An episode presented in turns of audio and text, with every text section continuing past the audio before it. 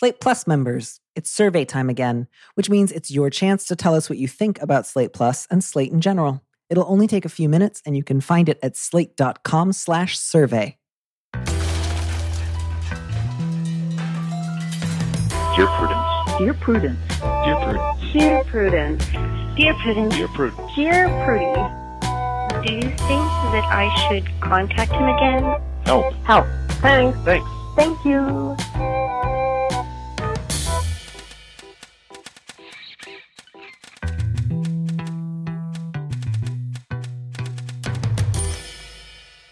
Hello and welcome back to the Dear Prudence Show once again. And as always, I am your host, Dear Prudence, also known as Daniel M. Lavery. With me in the studio this week is Rax King, who may have one of the greatest names uh, of any guest who has ever appeared on the show. I'm going to say it one more time. Rax King is the James Beard Award nominated writer of Tacky, forthcoming from Vintage Books in 2021, as well as the host of the podcast Low Culture Boil.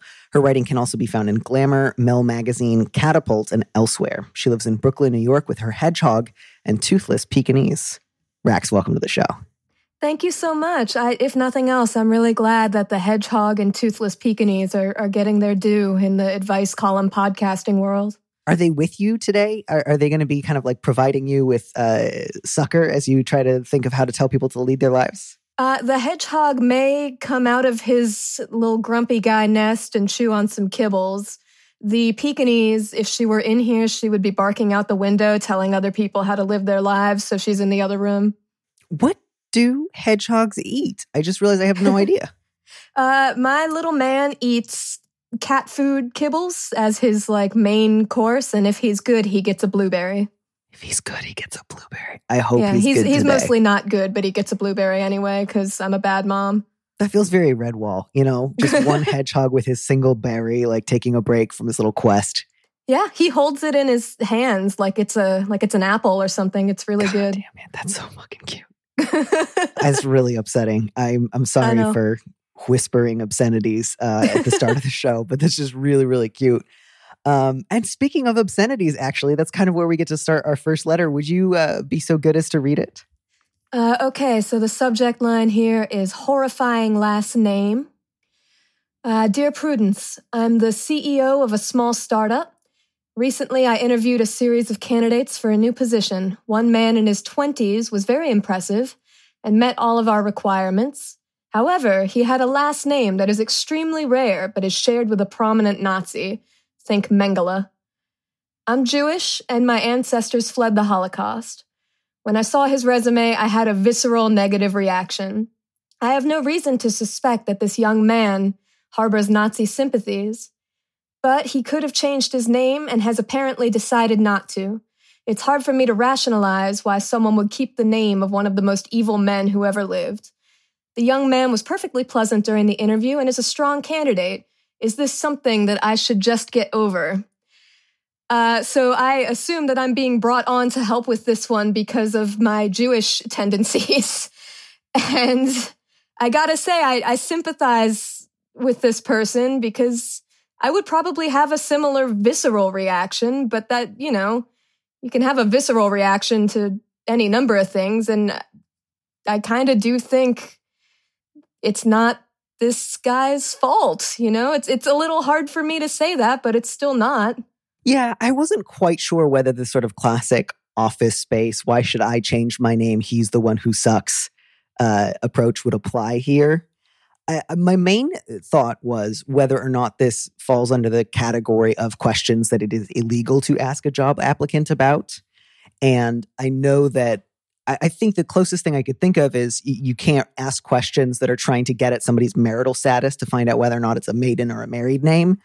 But beyond that, you know, it's not a protected category. So uh, certainly, you know, if it, I'll take the letter writer's word that it's like one of the top tier ones. You know, it's it's Goebbels or it's Mengele. It's it's something instantly recognizable.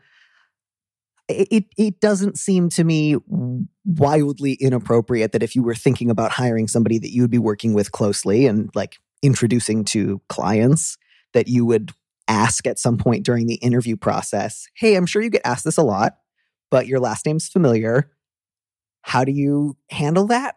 And again, not not necessarily like what do you think? Like, don't assume that you're, you know, don't don't don't ask the question as in like, no, I need to make sure you're not a Nazi, but like, how would you want to handle that at work? Uh, I, I don't think you'd be getting into legal trouble. That seems like a po- a question you could possibly ask. It would be uncomfortable, but so would working with somebody whose name was Mengele and never saying anything, right? Yeah, it's tricky. I mean, I'm gonna even do something that I'd like never ever do, and and quote Torah a little bit. Uh, parents are not to be put to death for their children, nor children put to death for their parents. Each will die for their own sin. I, again, like thinking about this visceral gut reaction, I would absolutely have the same thing. But as the CEO of this company, you are in a position of ultimate power over this person's ability to work for you. And I, I do feel there is a subtext to this letter of asking permission to not want to work with, you know, Mengele Jr. I think that if you want that permission, you have it. I might not want to work with that person either, but you know, you you know that you're the big boss and you are well within your rights to hire or not hire as you see fit. I think that if you yourself feel that this is a judgment call you shouldn't be making, then you know, if this guy really is the strongest candidate for the job, hire him and live with it maybe. Or don't, but you are in charge here. Yeah, and so yeah, to that end, if you have an HR department, you know, maybe run this question past them or or try to familiarize yourself a little bit more with employment law because I certainly don't want to give any any advice that like a lawyer will them right in and say like actually that's illegal discrimination. So, uh, you know, do your research there. You're a CEO. Make sure you're not legally discriminating against anybody. But yeah, gosh, you know, if it were me and I met somebody whose last name was actually Mengele, I would sure ask, why haven't you changed it? But I- you then know- again, I mean, is it so easy to, you know, I have not changed my name legally myself, but I get the impression that there is a pain in the ass bureaucratic process at work here. If my last name is Mengele, yeah, I change it. yeah, I have changed my last name legally. Um, it- you know, it was a bit of a hassle and it was a bit expensive, but it wasn't a, a massive undertaking. And if I were to weigh that against the discomfort of having to field people's reactions to that name constantly, I'd probably do it too.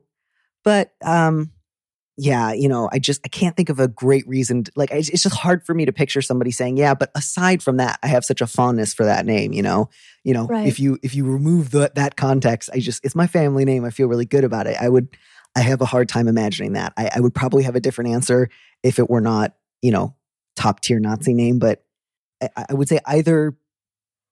You know, he's a strong candidate. He's not the only mm. candidate. You have other people you can consider. I, I, I- I guess I, yeah, my, my, I'm just going to come down on like, I don't think the letter writer is, is on the precipice of doing something awful. Like he's the only good candidate. Everyone else was terrible. And I'm just not going to tell him why I'm not going to hire him. That would be different. But as it is, like, yeah, I would probably want to work with somebody whose last name was not that. One thing that comes to mind for me is my dad was born in 1943 and he went to school with somebody same age as him who was also a Jewish guy whose name was Adolf. And I just, you know, I do personally think if I'm a Jewish guy born in 1943 walking around with the name Adolf, do I personally want to change it? Yeah, for sure. That angle is a fair one to consider, but there, there's something about the like, please give me permission not to hire this person vibe that I get here, where I'm like, I don't know that you even need permission. I, I feel that there's a little element of overthinking here, you know, if Right. either hire or don't hire, you know, but you know, examine, I think, the level of discomfort and where it's coming from and how much it's been addressed directly with the person in question before hiring or not hiring. Yeah, you know, they say he's a strong candidate. He re- met all our requirements. If nobody else had met your requirements, you know, maybe my answer would be different. But it, it- it's the kind of thing where usually you, you get a couple of strong candidates, and there's always that sort of question of, you know, they're all they'd all probably be pretty good, and at some point, again, making sure that you're not including any like illegal criteria for your decision. if you want to work with somebody whose last name doesn't make you think of the, one of the architects of the Holocaust every day, that makes a lot of sense to me. Yeah, for sure. I think that like if you want that permission, you have it. But if you want somebody to tell you to think about it a little more and really examine your level of discomfort, yeah, you could do that. You know, why not? Yeah.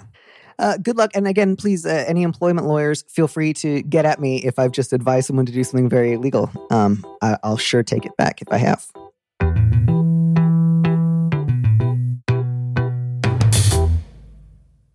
So the subject of our second letter is "Oh no, not this again." it's really, it's really something. Uh, Often, Same. often I get letters that start with, you know, my wife or my husband is great, but this is not how this letter starts, uh, which I kind of admire. Here we go. Dear Prudence, my wife has terrible social skills and always has. One of her worst habits is that she'll tell the same story we've all heard 400 times already. It doesn't help that these stories are 10 minutes long at least. It's much worse when she's been drinking, but it's bad when she's sober. I've tried talking to her gently, fighting about it, interrupting her, trying to show my disinterest with my body language. None of it works. Her kids have talked to her about it, and so have her friends, and she still does it.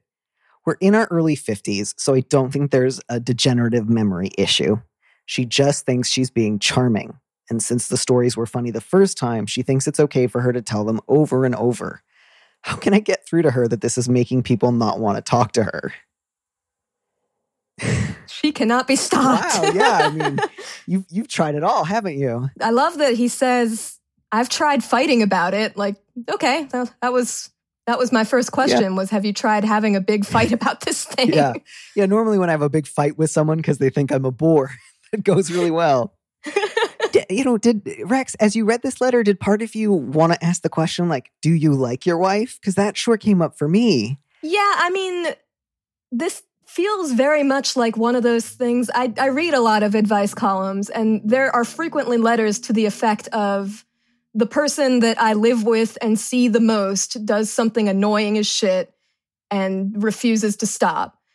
And it really sounds in this case like she refuses to stop. And it also sounds annoying, but pretty harmless. So, you know, how much do you need her to not refuse to stop? Because I can tell you right now, it's not going to happen. Yeah, I guess uh, that's a helpful uh, approach because I, w- I wished I had more context of like, how often is she telling these stories? Like, it's clear that when she does it, it's repetitive, but like, does she ever ask people questions? Does she ever listen? Does she ever talk about something that's not launching into a monologue?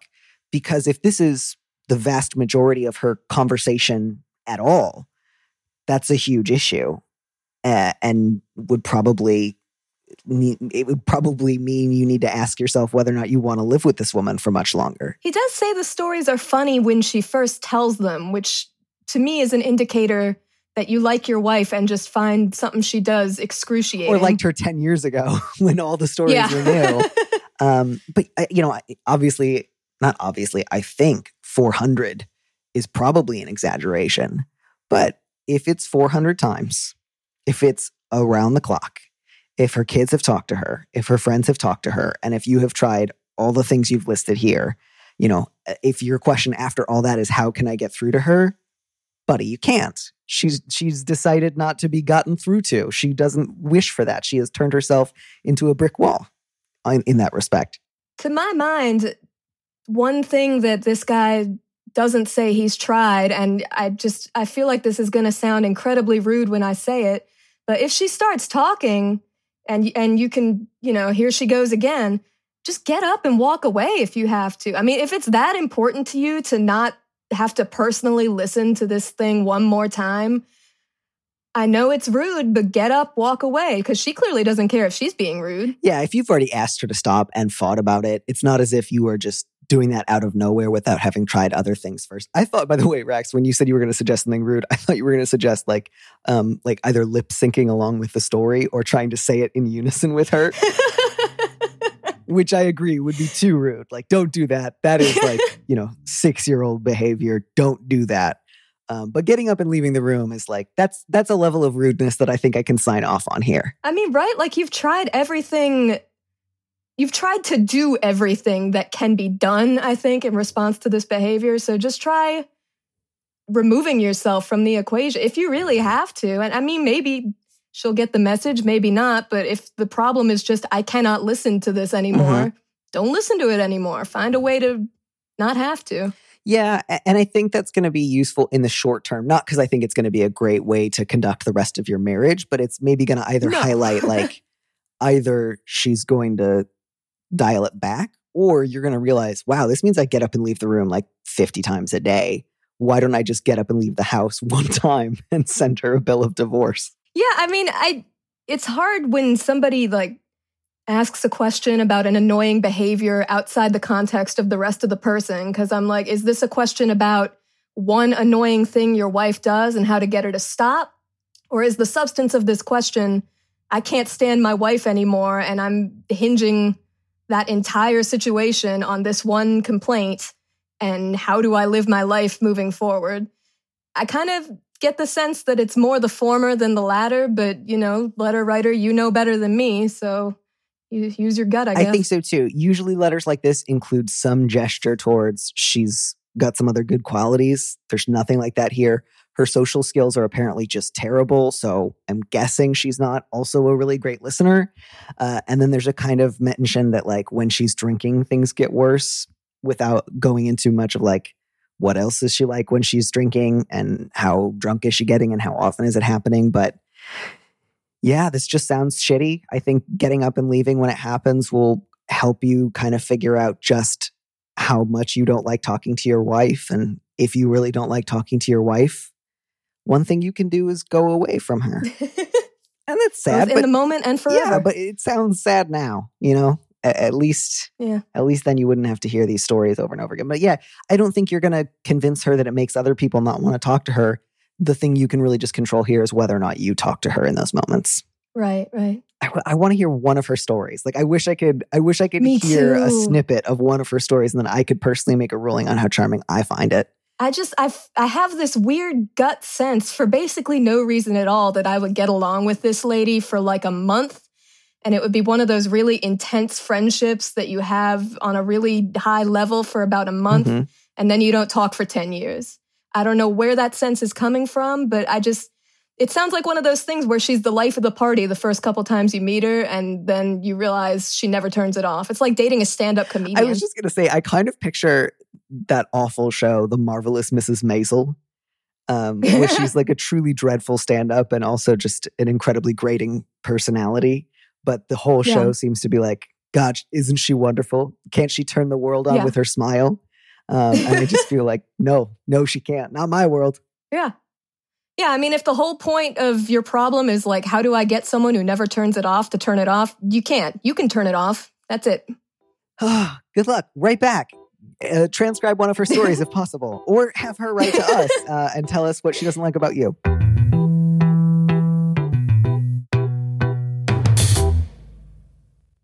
Rax, would you read our next letter, please? I will. Subject is control conundrum. Uh, Dear Prudence, I am a woman who has been in a relationship with another woman for five years. She cooks for our family, supports me while I'm in school part time, and asks me a lot about my feelings. But she has a habit that bothers me. She asks me questions about everything I do.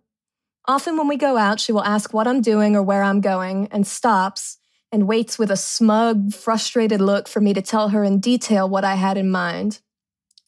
When I go upstairs to pee during a movie, she pauses it and asks me, Where are you going? Why didn't you pee before we started watching? When I cook, she asks me, Why are you putting so much milk? I'll have to turn off the burner to explain it to her so the food doesn't burn, while I dole out a lengthy explanation. Answering her questions can turn into long conversations, and I find myself doing things her way or in secret to avoid them. Last night, we argued for two hours about why I put the dog in the crate for two minutes when she came home. When I explain, she has follow up question after follow up question. I believe her point is to show me why my choice didn't make sense, but she denies this. She often asks these questions with irritation. I feel that I do not need to explain why I need cereal in detail when she makes a grocery list. I don't want to overreact. Do I just have a curious partner? Her responses make me question my ability to read intention. What do you think? Oof. To me, the telling detail here is that a completely inconsequential conversation about a dog being in a crate for two minutes went on for two hours. That is not a healthy amount of time to talk about something pointless. Yeah. Yeah. I just I've I've been in this relationship before and uh your partner as I see it is leading you in a dance that she's taught you. She asks a question and you have sort of been trained to do the steps she's taught you to respond with an explanation and you go from there and it goes on for hours. And in the end, I would be willing to bet that she is satisfied and you are miserable. And as I see it, what if you stop dancing and have that be a sort of diagnostic for how much of a problem this really is? What if she asks you why you need cereal and you cheerfully tell her where she can stick her questions and, you know, see what becomes of that? Because you don't have to answer these. Yeah. I mean, I, I questions like, what are you doing when you're going to the bathroom? Which, like, she could probably intuit. Um, and then why didn't you go pee earlier? Like, that is just an inane question that is designed to, like, what kind of a question is that? Like, I didn't pee earlier because I didn't have to pee. I have to pee now. Like, do you want to have a conversation with my bladder? Like, what?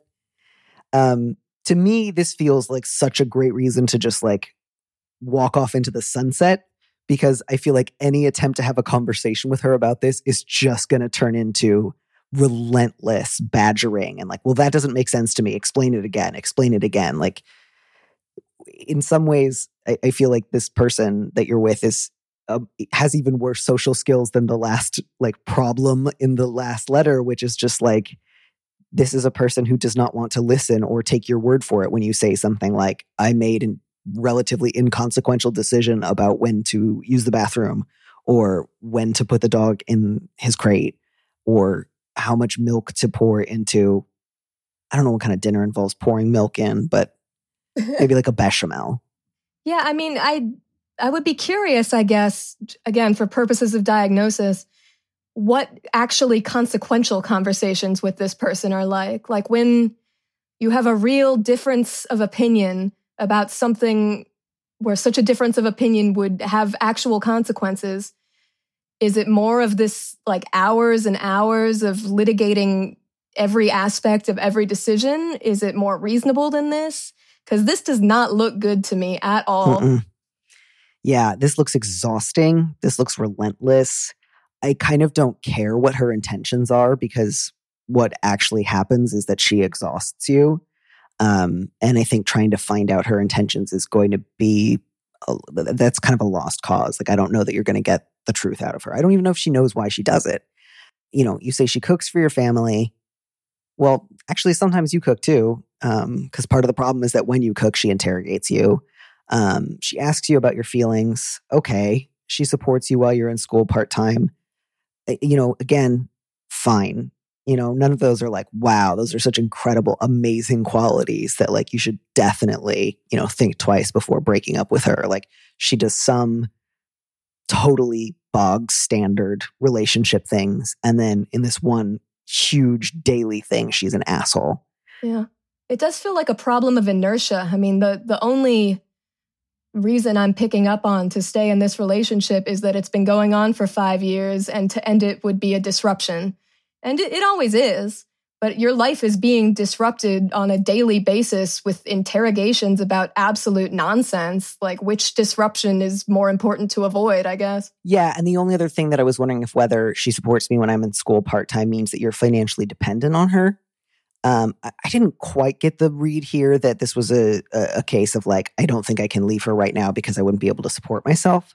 Um, if you are worried about money, letter writer, you know, I would say do not let that be an incentive to stay with her longer. I would say like quietly reach out to friends or family members that you trust um, and ask for help getting your own place or or ask for help like setting aside some money so that you can make your moves. But I mean, you know, I I, think my my my final thought here is I think like because I can't do things that would normally fall within the category of just like normal things that adults do independently throughout the day, whether they're in a relationship or not, based on their own judgment.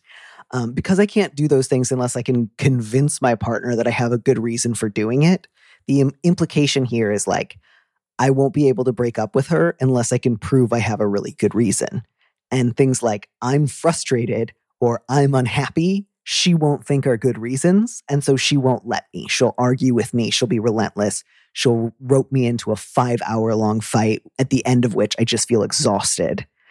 And if that's at all at play, letter writer, I would just say, like, one of the great things about breaking up with people is you don't have to convince them it's a good idea. I don't know. My only thinking here, again, I have been in this relationship before with the person who has to interrogate you at every turn, who needs you to really be under their thumb in in this innocuous seeming sense until you're living with it day to day. And for a time, I, I myself was not able to leave just financially. To the extent that you need a way to keep yourself sane in the day to day while you make your moves, my advice is stop dancing. Do not participate in these conversations. Do what you need to do to be a brick wall, you know, be really unsatisfying to argue with. Don't play. Don't raise your voice. Don't try try your best not to be a responsive partner to this stuff because you are just going to continue to be exhausted. Make your moves and uh ditch this person if you can. If there's any reason not to, I don't know what it is. Yeah, I, I think I think this is a, a, dumping thing. I don't think this is the kind of thing where you try to work on it. This sounds relentless and exhausting and really, really just like demeaning, you know, just like, why did I spend half of my afternoon justifying my milk choices? Um, right. Ugh. Or my pee choices. Yeah. and they're not even choices. Like, you don't, it's like something that, like, you know, you, like a frustrated parent asks a five year old on a road trip when the right. kid's like, I gotta pee five minutes after you leave a McDonald's or something. And it's like, right. Even, even then, it's like a sort of cliche question, you know? Yeah, the frustrated parent is the one who's like, why do you need sugary cereal? Why didn't you pee before we left? But the only reason they get to do that is they're like the parent in charge. Your partner is not in charge of you or your bladder or your cereal. Yeah, I, I think you should break up with her. And I don't know, maybe she'll get together with the letter writer's wife from the previous question. And, you know, she can ask incredibly and increasingly inane questions. And, and then her new partner can just uh, monologue at her for 10 minutes and they can stalemate. That sounds like kind of a satisfying relationship to be in, actually. The You know, they're both very high energy. It seems like nothing tires yeah. them. Yeah, the bloviator and the sparer. that that sounds like a romance novel I would not hate to read. It's like when you get two AI bots talking to each other. yeah, it's just endless. They they would get in one conversation and it wouldn't end for a decade. That's fantastic. Yeah. Um, but but the people who wrote in, you should definitely break up with these people. Okay, we'll move on again to a, a slightly slightly calmer waters because this next one is a little lower stakes, which is nice. Subject's just taking a break from therapy. Dear Prudence, I've been seeing my therapist since April of 2019 and owe him a huge debt of gratitude. He helped me work through the end of my marriage, frustrations with the divorce process, and my reemergence into dating, among other things. But lately, I've been feeling like I haven't had much to talk about with him. I've always been an indoor cat, in a manner of speaking, and while I understand that COVID has pushed me to the breaking point, I've kind of been thriving. Eliminating outsiders due to COVID restrictions has allowed me a level of control over my day to day life that has left me in a state of consistent contentment. While I know this will not be the case forever, this new level of control has removed a lot of the stressors I used to manage through therapy. For the last three to four virtual sessions, I've had less to talk about. So much so that my therapist was clearly searching for discussion topics. Because I'm in such a good place, I'd like to see how it goes taking a break from therapy without closing the door on resuming treatment at a future time. The thing is, I have no idea how to express this to my therapist. Do you have any suggestions on how to approach this? This is the most normal conversation in the world to have with a therapist, right? This there it wouldn't even be the first one today, probably. Just say the sentence, I'm in a really good place. I'd like to take a break from therapy and I'd like to leave the door open to resume treatment in the future. Yeah. That's great. Yeah, they'll they'll be happy for you and you won't be spending money on therapy you don't need for a while, and there you'll be. It's perfectly common. Therapists hear it all the time. I think the one thing that I hear most often from people who are like starting therapy for the first time that they seem to think is that like somebody who's been like a therapist for 20 years has never had a client end their working relationship. And it's just like, you got to know that that happens to them constantly. Yeah. It's not like breaking up with somebody or ending a friendship. It's, you know, you're stepping away from a professional whose services you don't presently need. Yeah. And, and like, I, I, don't think your therapist said at the first session, like, now I expect we'll be working together until both of us die. together, when we die together. yeah. Um, say it totally normal. Um, you do not have to be afraid. You don't have to apologize. Um, your therapist might have some questions for you or might, you know, mildly disagree. That's fine. They, again, he can't like unless his response is like no you're not ready uh, you're you're even worse off than you were before you're not well it won't be you know if he really goes all out and like displays bad judgment maybe close that door but my guess is he'll simply want to discuss it briefly with you you might feel a little awkward but you you just don't need to it will be fine yeah very normal yeah the only other thing i'll add to that is you sound pretty aware that some of your issues you've been dealing with in therapy have to do with a desire for control. And um, the fact that you're able to control and kind of isolate yourself right now is making you really happy. I don't want to pathologize that. That could be fine. Um, but, you know, as long as you are aware that you will not always be able to exert that kind of control over your life and that you'll need other coping strategies, I'm not real worried about that. I just wanted to mention it as, you know, be aware that you might have times in your life in the future where you have much less control than you do now and you might need therapy a lot in that moment. I feel like for most people, a therapeutic relationship is not, you know, once a week, every week for the rest of your life. You dip in and out as you need and you switch therapists maybe or stop going forever. You know, there's a lot of ways to do it and you got to go by your lights. Yeah. And, you know, there's a lot of different approaches to therapy. Certainly, there are people in psychoanalysis five days a week for, you know, a really open ended amount of time. And depending on the therapist you're seeing and the type of training they've received, they might have different goals. So I don't want to say that the only point of therapy is to feel good. And if you feel good eight weeks in a row, stop seeing your therapist. But certainly, if you feel like no new problems are cropping up, I've consistently felt a little bored and distant in therapy. It doesn't seem worthwhile to me to explore that boredom or distance in therapy. I would prefer simply to pause it. That's fine. You're allowed to do that. Nothing wrong. Yeah. Enjoy having a good time, you know? Have a good time having a good time. Impossible. I have never once had a good time while having a good time. Maybe you could create problems like imagining that all your friends are about to become bored with you. and um, and then you can have something to talk about in therapy. No, don't do that. Take a break. Would you read our last letter? I would. I feel uniquely qualified to give my thoughts on this one, actually. Um, subject How can I be less judgmental? Dear Prudence, I've been pretty isolated during the pandemic, so I'm spending a lot of time on social media. It's made me much more judgmental of others in my life.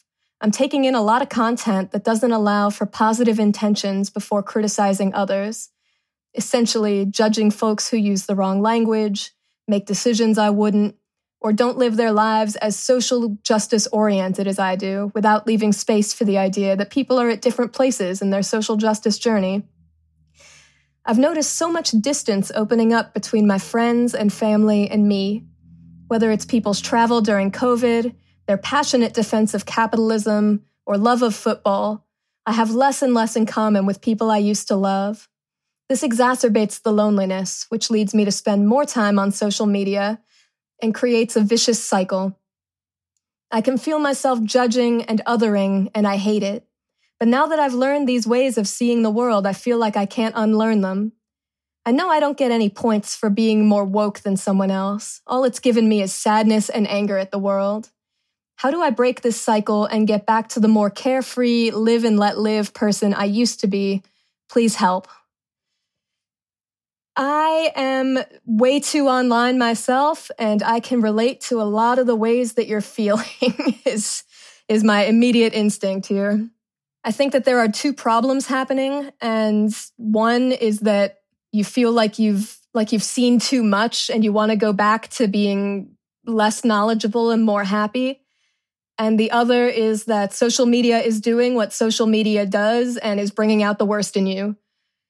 And I think that problem number one is not something that you should even try to resolve. I don't think that there's any worth in, you know, lobotomizing yourself and removing all the knowledge that you now have about the unfairness of the world and being happy again. That, you know, you want to live with that knowledge and adapt it into your worldview and move forward with it.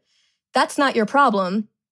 Your problem, as I see it, is not that you're too judgmental, but that Twitter is sucking up all your social energy and all of your judgment and ruining your life a little bit, which it has certainly done for me at various points in my time as a Twitter user. Right. And and even beyond Twitter, it's the fact that like your ability to spend time with other people in person has been seriously reduced uh, due to, you know, circumstances way outside of your control. So that's not to say like none of this is anything you have an ability to do anything to address, just like before you go down the road of like my god, I've become a judgmental monster, like let's also acknowledge like you've been forced into unbelievably stressful circumstances over the last year um, you've been pretty isolated for it. You know, it's February now. That's probably about a full year. And depending on how, you know, depending on what city you live in and how serious the level of lockdown you've been under, you know, you might have just gone a year without like hugging someone, you know? Um, that that does a number on your mental health. So I, I I think it's great that you're realizing I'm going overboard in the judgment. I'm losing my ability to kind of prioritize how serious an issue is, and I'm I'm reflexively negative in a way that I don't like. Uh, that makes sense to me. That, that that's something you want to change, but also it, it's not just that you woke up one day and were on Twitter too much and became a jerk. Like you are living in really bad circumstances and you are struggling, and that makes sense to me. Right. Yeah. There are absolutely structural issues at play here that you couldn't resolve if you wanted to. You can't just make it single handedly make it go back to non pandemic world when you can see people and interact with them in a more meaningful way than you're able to do now. That's not resolvable. But I, something that did jump out to me in your letter and something that I think you do have a degree of control over in the meantime, you gave examples of things that are bothering you when you mm-hmm. use social media. And the three examples are traveling during COVID, passionately defending capitalism, and loving football. Those are three very different issues with very different stakes. And I would bet a lot of money that if you were having these conversations in person with people you love, they would not be half as frustrating as they are when they're presented to you as little press releases on social media that you are encouraged to interact with publicly in a really unhealthy way. I think that it is an admirable instinct to want to reduce that while still acknowledging that you live in pandemic hell world and there's there's nothing that can be done about that from your end. Yeah, I, that that struck me as well. You know, travel during COVID. I don't know if you're talking about purely recreational travel or work related travel, how avoidable it is. I don't know how close the people uh, are to you who are doing the traveling or if you've had any conversations about it. Again, I get that it's fraught and you might not necessarily want to quarrel with all of your relatives about it, but um, you know, there's you have a variety of options there up to and including if these are close friends of yours, you know, bring some of your concerns to them. Try to talk about it um, rather than just like feeling privately and quietly distant. Um, uh, the love of football, gosh, I just, that one's a little harder for me. I don't have anybody in my life who I think cares a lot about football. Um, so it's a little hard for me to imagine. I don't know how much do you want to talk about post concussion syndrome, but I, I would say in those in those moments, maybe just like let that one go. You know, if you don't want to talk about football, don't talk about football. Yeah, I, I think that's one problem with the you know, all of our social lives have been effectively confined to social media for a year now. And I think that there's a real flattening of what's important versus what's not. And yeah, because passionately defending capitalism, that's, you know, that's a serious question of your values. That makes sense right. that that bothers you. It makes sense that it would make you feel distant. I, I, I don't think you should try to square that one away. I, I think that discomfort makes sense. Um, but if you're kind of unable to let it go when a friend of yours enjoys football, and you're like, I don't, I can't put that away at all, or or even just like let that one go, then I, I, do we have better advice than just like log off in those moments? Like it's hard because I really don't want to say like, oh, just get great coping strategies. Just right, uh, right. read beautiful leather bound books inside your home by yourself uh, in solitude, and then drink some lemon water. Yeah, no, I mean the the do self-care until this problem goes away. That's not an approach that is going to work. It's just going to drive you nuts because it's not going to work and you'll feel like something's wrong with you. But I do think there are ways to reduce those painful instincts that social media use fosters while still, you know, using it as needed to maintain relationships while you can't see people in person. Yeah. Like for me personally, and these are goofy examples by the way but this this shit works. And the whole thing of social media is you know we can't tell what's important anymore and we need to do stuff like really force ourselves to draw out the important stuff and ignore the chaff. I do not let myself scroll anymore. I think that you know i get on i make my posts i talk to my friends and seek out content from people i know that i like and see eye to eye with. And if I find myself just endlessly scrolling for hours with my mouth open, like I fucked up. Yeah. And you know, turn your notifications off maybe if you don't see your phone lighting up every 30 seconds telling you nonsense information about who's liked your post or whatever, you're not going to turn to it as often. You'll only turn to it when you mean to. I mean, it's it's kind of reductive silly stuff like that, but it's a good stopgap for when you don't have the ability to have these meaningful relationships the way that you prefer to. Yeah, so I agree, and I think that's helpful too because it's not like get rid of all social media and just you know stare at a spot on the wall, but it has to do with like to the best of your ability when you realize that it's been 20 minutes and you've just been scrolling endlessly, like close the laptop, you know, switch to a stupid, mindless Candy Crush type game on your phone, or uh, you know, like do something that's also stupid and pointless. You know, you don't. So it's, it's not like I have to go eat broccoli now. I have to go do something like good and boring. Um, but do something that you like that is like not necessarily productive or useful or like morally uplifting, but that doesn't create quite that same sense of like inner poison. And and I think that will, you know, you're substituting a, a less harmful distraction for a more harmful one. And that I think can be useful. And then you know, the other thing that I think is at play here more than social media is, you know, letter writer, you say that you're judging people who make decisions you wouldn't or who use the wrong language. Um, and you've noticed distance opening up between your friends and family and yourself. You don't say that you're actually criticizing anyone. So I think part of what's going on here is not actually that you've become too judgmental. It's that there's a huge gap between how quietly and privately judgmental you are inside of your head and how much you don't say shit when you disagree with somebody you care about. And I don't mean like like stop being a coward and tell your grandma you hate her. Um, but you know, look for ways not necessarily to like pick fights with everybody that you love, but you know, call somebody that you care about and and initiate a conversation that starts with I've been feeling really lonely and isolated lately.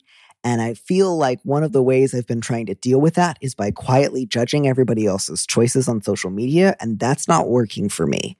Communicate the problem you're having to the people who love you, not because they can solve it, but because that will make some of the loneliness move from like a 10 to a eight and a half. And we're, we're looking for that point and a half right now. Like that is good. That's not going to get you to carefree, live and let live, but it's going to get you a little better than bottom of the pit. Yeah, and I think that also those are conversations you want to have one on one and privately. Don't and over the phone, not texting, like not yeah. at a remove. You need to be like at least hearing a voice, ideally seeing Yeah. a face. You want to make it a human experience. You don't want to just make passive aggressive posts about how you're feeling lonely because everybody else in your life is doing everything wrong. That's not a meaningful way to address this. You want to have conversations with people that you love. Yeah, and I think you know my last thought here would be letter writer. I don't know what it means for you when you say that you live your life in a socially justice oriented way. I don't know what that looks like in terms of how you spend your time or or what you do during the day or or what direct actions you participate in. Um, if it's mostly posting, that's probably an indicator that you are not living out your values in a way that actually feels fulfilling and meaningful. Um, and I don't say that to be like, oh, you dilettante piece of shit. Like, I spend a lot of time posting too. I get it. I also struggle with that. Sometimes I'm like, my values are such and such because I tweet about them. And then I'm like, that's not, no, that's not real. I'm being silly. Um, so, you know, if you were to sort of take stock of like, what am I doing to live out my values? Again, giving the time and and distance constraints of, of COVID, this might be an opportunity to say, like, oh, I'm actually kind of not living out my values in the way that I wished I were. Maybe there's a mutual aid organization in my community that I could participate in. Maybe there's some bail funds that I could try to volunteer for. Maybe there's some direct actions I could go participate in, you know, depending on your your health restrictions and all that. Like might be a good time to go try to meet people who do share your values. Again, if you catch yourself like, you know, mentally ranking everybody you meet on every issue like where do you fall on the scale of a good person and you just can't turn it off? You know that's a bigger issue. But if part of the thing here is just like most of the people in my life don't share my values and that makes me feel bad like go make some new friends. You can keep the old ones. You know the girl scout song but make some friends who do share your values. That's not weird to want that. That's a good point. If if you're feeling unfulfilled in that social justice arena of your life because you're not seeing enough posts that align with how you feel about social justice, I think that you're trying to solve the wrong problem. And I think that fulfillment is not going to come from posting or from hectoring your grandma about football or whatever. The whole point of these social justice values is to make positive changes in your community and in the world around you and you that's not something that you're able to do alone just seething at other people it's something where you need to meet others who again yeah do share your values. And and yeah that's just that's the approach that's going to feel better in your life than trying to find the right posts on the timeline to look at.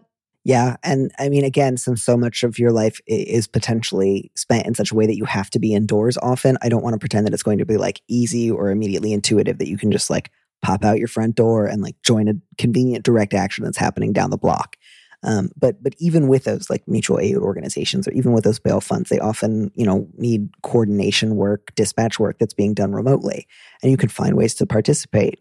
And again, I'm not saying like never go on Twitter. Just fucking join a mutual aid and dedicate all your time to that, and then you'll feel great. You know, these are all things that need to be done in conjunction with one another. I'm talking about a few hours a week of you know trying to dedicate your time to a cause that you care about, not you know, around the clock. Don't don't burn yourself out. But if you try to do that, and if you try to take yourself off Twitter a little earlier in the day, and if you try to like put a lot of dumb but fun games on your phone that are time suckers, but at least don't make you feel like you hate everyone you know, and you also call one or two friends a little bit more often and say, I'm having a tough day, you know, those things will add up and they will take you from the 10 to the eight and a half to the seven. And eventually I can't promise you're going to get carefree and happy go lucky during the pandemic, but I, I think you I don't think you should though. No, that would not be. That's you would be evil if you felt like completely yeah. carefree right now. Carefree is not the not the move right now. That's not going to do you any good. I don't even think you would feel better probably. Yeah. But but you know, sustainable and like right. the next day is a proposition that you can handle. Um that would be good. Yeah. And I also think that's going to be super hard at first. I have had that experience during the pandemic where for weeks at a time, I don't want to call anybody. I do not want to be perceived. I, you know, it's like taking your medicine that tastes bad. You know, you do these things that are difficult and anxiety inducing to the extent that you can. Mm-hmm. It, so, in service of the greater organism, you know, you want to try to do these difficult things because you know that at the end of the day you'll feel better. That's so true. I've gone through so many different cycles during the pandemic. Like I definitely had the like late summer like I've got schedules. I'm like you know, giving my time to organizations that I care about and like, you know, last week I broke my pinky toe tripping over my tiny dog and like all I've eaten today are cookies. Like I'm not in a great place in February in some ways.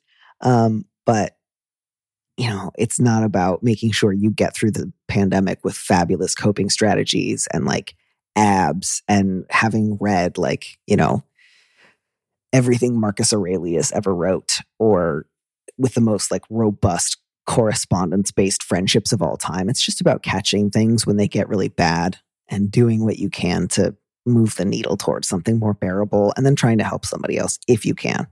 And just drag yourself from room to room as best you can until things are a little less shitty. I'm going to go have a third cookie, is what I'm going to do. I hope you feed your hedgehog a blueberry. Hell yeah. Rax, thank you so, so much. This was just fabulous. I'm so, so, so glad that I got to tell people what to do with you. yeah, no, this was great. This was a good conversation. Thanks for listening to Dear Prudence. Our producer is Phil Surkis. Our theme music was composed by Robin Hilton. Don't miss an episode of the show.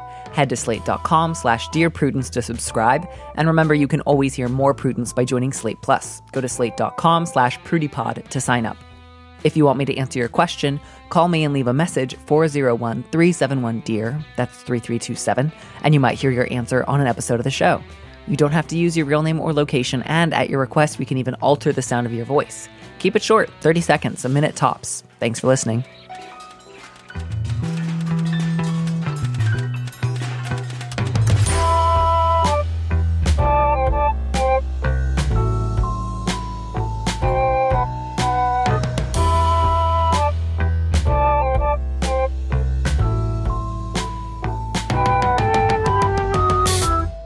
Here's a preview of our Slate Plus episode coming this Friday.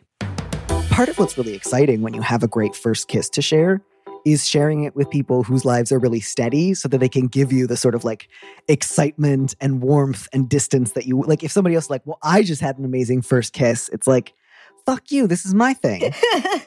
yeah, it's a symbiosis, I think, between like the single wild people and the more settled, more married people, you know? That's how you, You make talk a about your sitcom, loans. right? You know, you- you, get a few of each. Yeah, you need a balance, I think, in, in your friend circle. And it sounds like you have one. You've got friends who are in your position and you've got friends who aren't aren't there yet for whatever reason. That's nice.